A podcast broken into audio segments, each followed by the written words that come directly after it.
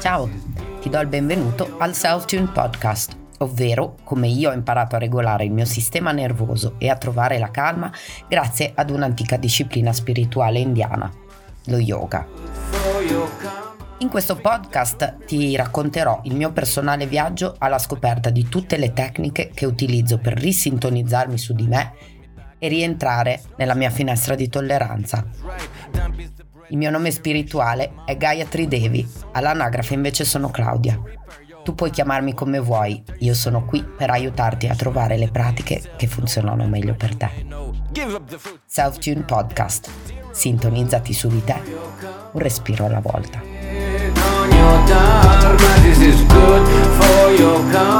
Please don't wait someone else and you change the world. Prima di tutto vorrei partire con un disclaimer. Questo podcast non contiene informazioni di natura medica o psicologica professionale. Se senti di avere bisogno di supporto psicologico, per favore rivolgiti ad un professionista che ti possa aiutare.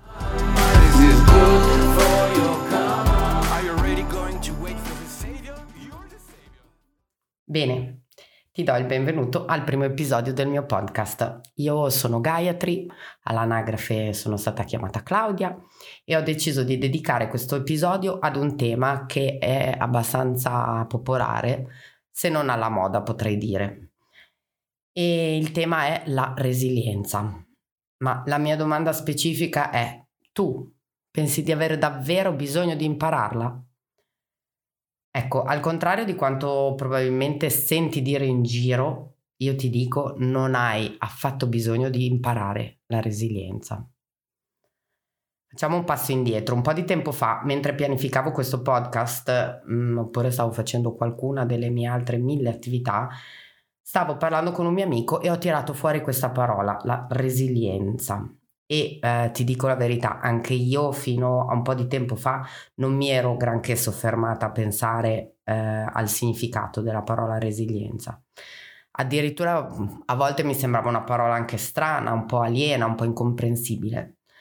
Finché da un giorno all'altro, senza quasi che me ne accorgessi, era sulla bocca di tutti. Questo mio amico, a cui ho deciso di assegnare un nome casuale, eh, diciamo Massimo, si lamentava dell'utilizzo smodato di questa parola e di come sia anche un po' forse inutile usarla, perché se la sentiamo t- troppo e troppo spesso forse perde anche un po' di forza. Quindi mi chiedo, ma il troppo stroppia, annoia? Ecco, questo mio amico, e se mi stai ascoltando, secondo me tu hai capito benissimo chi sei, mi offre sempre delle prospettive speciali e innovative, mi stimola a pensare e come lui sono davvero grata di tutte le persone meravigliose, stimolanti, intelligenti e care che ho avuto la fortuna di incontrare durante tutta la mia vita. Tante, tante persone speciali. Vabbè, digressione, torniamo a noi. Siccome sono una che non si fida così delle idee del primo che passa, ho deciso di fare una ricerca. Non vedo errori. Secondo Google Trends, una piattaforma di Google in cui vengono censiti gli argomenti più cercati sul web, nel 2021 la ricerca Che cosa significa resilienza si è classificata al terzo posto tra gli argomenti più cercati in Italia. Il terzo posto, stiamo parlando del podio. Quindi facciamo un po' insieme un ragionamento. Quanti italiani ci sono in Italia? Vabbè, quasi 60 milioni. E di questi quanti è che usano internet? Anche lì mi affido ai dati. Secondo AudiWeb, che è l'organismo di Auditel ufficiale, ehm, le persone con più di due anni che usano internet sono il 61%. Diciamo quindi che almeno 30 milioni di italiani usano internet, anche forse qualcosina di più, e quindi a me viene da ipotizzare che circa 10 milioni di persone nel 2021 possano aver cercato che cosa significa resilienza. Proviamo a fare insieme un paragone adesso. La Lombardia ha meno di 10 milioni di abitanti, 9 milioni e qualche cosa, un bel numero. Questo significa che per un anno intero più o meno lo stesso numero delle persone che abitano in Lombardia si sono domandate che cosa fosse la resilienza. È decisamente un numero molto interessante. E ovviamente il motivo per cui sia stata tanto ricercata tra il 2020 e il 2021 soprattutto, beh, questo motivo te lo lascio immaginare.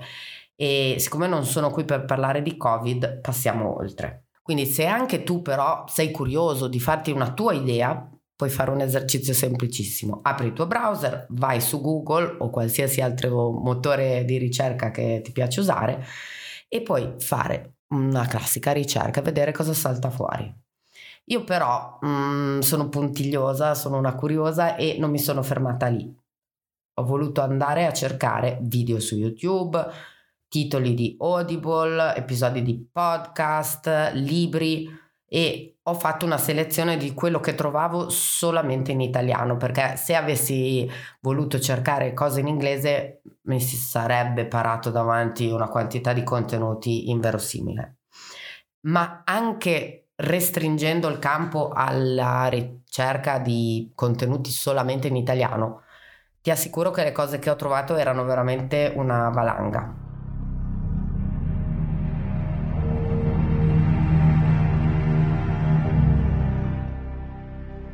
A questo punto, davanti a una valanga di così tante cose, la domanda è: che cos'è questa resilienza? Come scegliere eh, il significato corretto? Quali sono soprattutto gli strumenti che noi esseri umani abbiamo eh, a disposizione per poter eh, mettere in pratica questa caratteristica? Facciamo un esercizio scolastico, qualcosa che fanno tutti. Prendiamo una bellissima definizione del vocabolario della parola resilienza. Se sai già qual è e perché l'hai sentita mille volte, allora puoi skippare di 15 secondi in avanti. Resilienza. La capacità di riprendersi rapidamente dalle difficoltà. Durezza.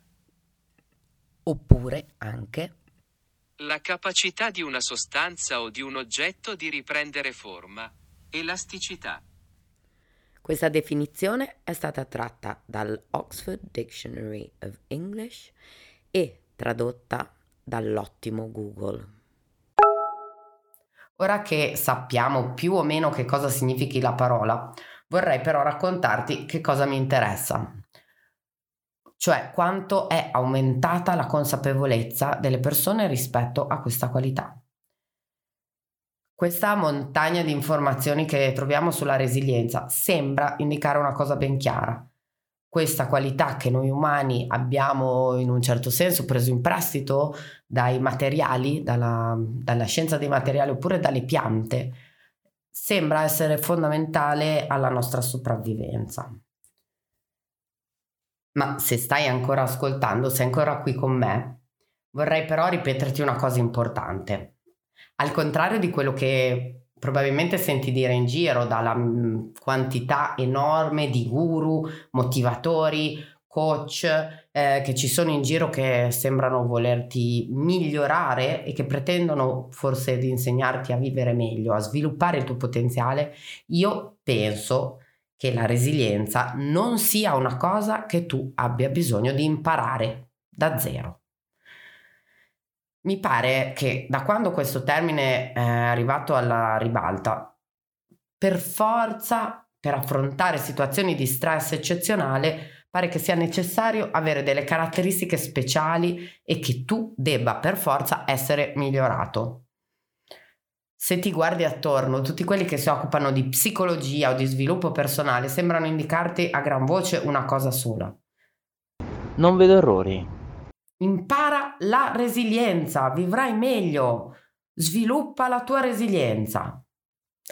Ma quindi io mi chiedo, è davvero così? A questo punto vorrei fare un piccolo passo indietro.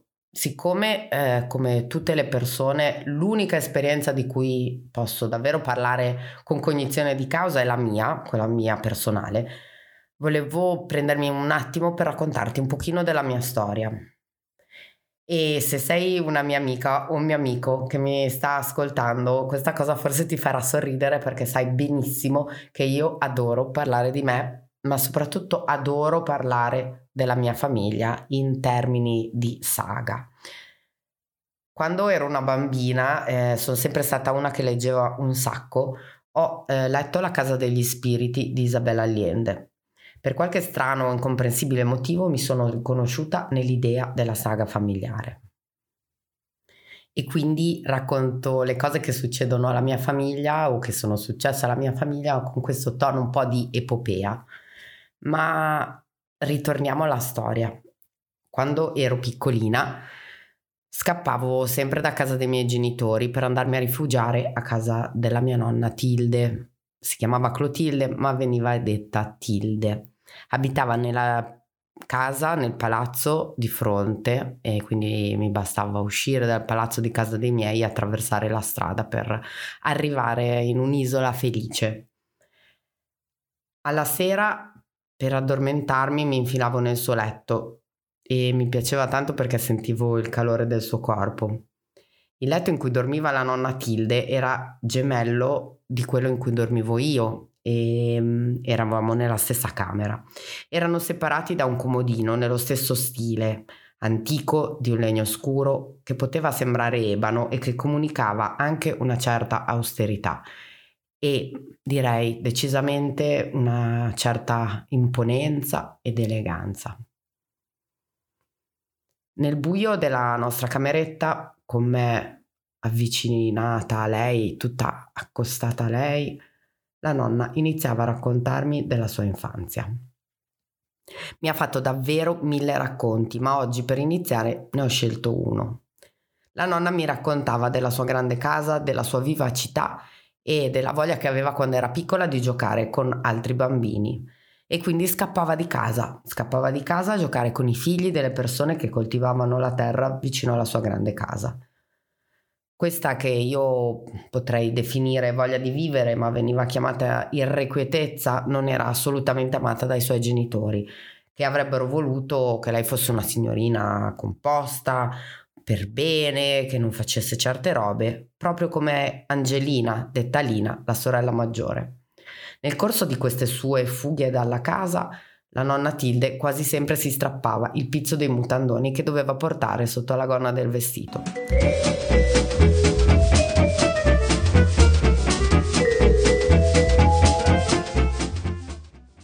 Ah, un inciso importante. La nonna era nata nel 1910, quindi quello che ti sto raccontando accadeva più di un secolo fa. Ma eh, cosa faceva quindi la nonna per nascondere tutti questi strappi? Si faceva dei nodi nel pizzo dei mutandoni per cercare di nascondere che aveva fatto dei giochi che non poteva fare e eh, che non erano assolutamente ritenuti adatti al suo genere. E cosa succedeva quando tornava a casa dalle sue scorribande? Inevitabilmente veniva sgridata perché la sua mamma ovviamente si accorgeva dei nodi del pizzo ed esclamava Hai portato a casa un altro paternoster! Ma la nonna scappava di nuovo e i paternoster nei suoi mutandoni di pizzo continuavano ad aumentare. Ecco, io penso che questi paternoster siano una bella metafora per la resilienza. Penso che tutti noi nella vita abbiamo i nostri scamotage o trucchi di sopravvivenza per affrontare le cose che ci succedono e cercare di resistere alle difficoltà, piccole o grandi. E quindi, per tornare alla domanda iniziale, hai davvero bisogno di imparare la resilienza? Io ti dico che secondo me anche tu, nel corso della tua vita, hai sviluppato i tuoi strumenti, i tuoi paternoster per affrontare le cose, quindi sai già intuitivamente come affrontare le difficoltà e come affrontare tutte le cose che ti capitano. Succede a tutti, succede anche a me, di dimenticarselo questo fatto e quindi ci tengo tantissimo a dirti che dentro di te hai veramente tutti gli strumenti necessari. Io non sto dicendo che la resilienza sia inutile, anzi, assolutamente, dico esattamente l'opposto, ma mi sembra che spesso e volentieri ci dimentichiamo che quella forza noi ce l'abbiamo e che non è affidandoci al guru di turno che ti insegna delle pratiche strane eh, che staremo meglio, perché la cosa più importante è credere di poterci affidare agli strumenti che già possediamo, quindi essere consapevoli e credere che noi da soli ce la possiamo fare. Quindi non si tratta di imparare che cosa sia la resilienza e di imparare una nuova skill come che ne so, sciare, ma la cosa più importante in questo campo è essere consapevole di averla.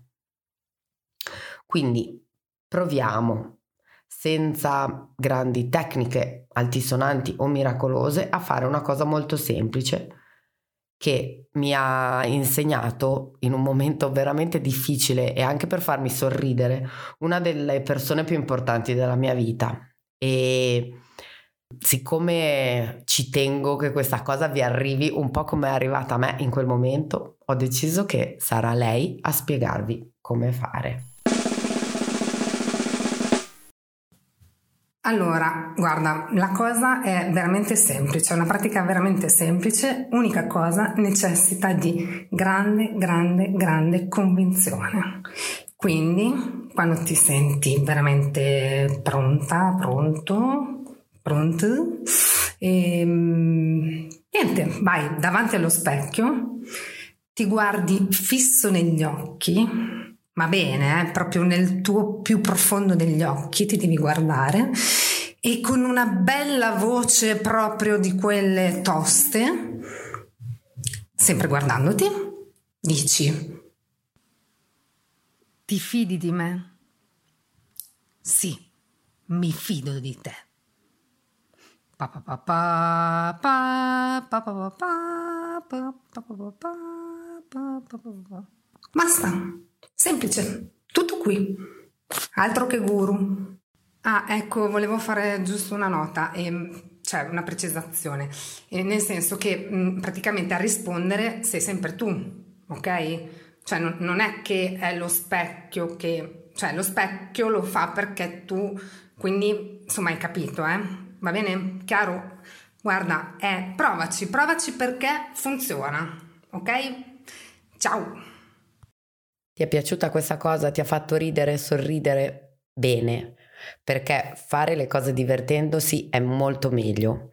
Non devi per forza pensare che la strada per crescere la tua capacità di adattarti sia qualcosa di cervellotico o una pratica da fare assieme a un gruppo di persone un po' silenziose o introverse in una sala buia. Anzi, secondo me ridere fa veramente bene, ti connette ad uno stato di benessere che è fondamentale. Io personalmente poi detesto prendermi sul serio, cioè io non mi prendo mai sul serio, secondo me questa è una cosa anche molto importante, perché so benissimo che ridere aumenta la resilienza. Mi capita spesso di mettermi a ridere per riuscire a magari superare qualcosa che è uno shock. E, quindi prova a fermarti e adesso, se ti va, eh, a trovare cose, situazioni che ti rendono felice, che ti fanno ridere. Se ti va, puoi prenderti tutto il tempo che vuoi, puoi anche mettere in pausa la registrazione, andare a prendere una penna, un foglio o il tuo quaderno dove annoti le tue cose e prenderti il tempo per riflettere qualche secondo sulle cose che ti rendono felice, che ti fanno ridere.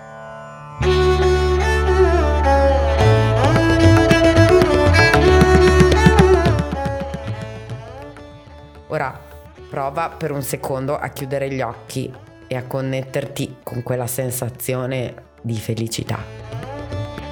Dove la senti nel corpo? Te lo sei mai chiesto?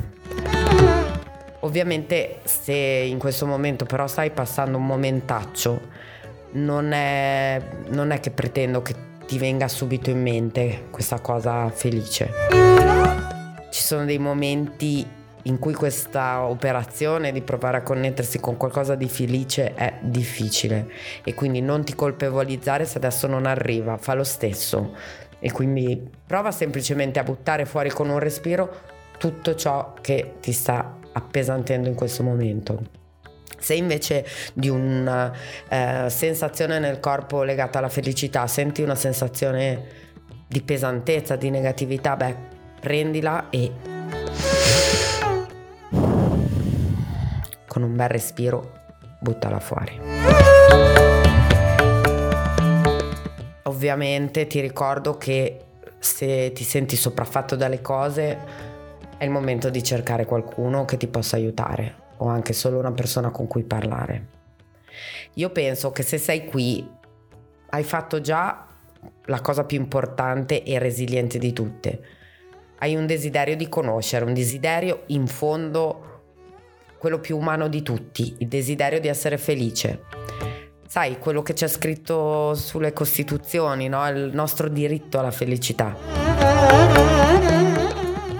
Ecco, ogni momento in cui ti stai dedicando del tempo e stai cercando di fare qualcosa che ti fa bene, questi sono momenti assolutamente resilienti.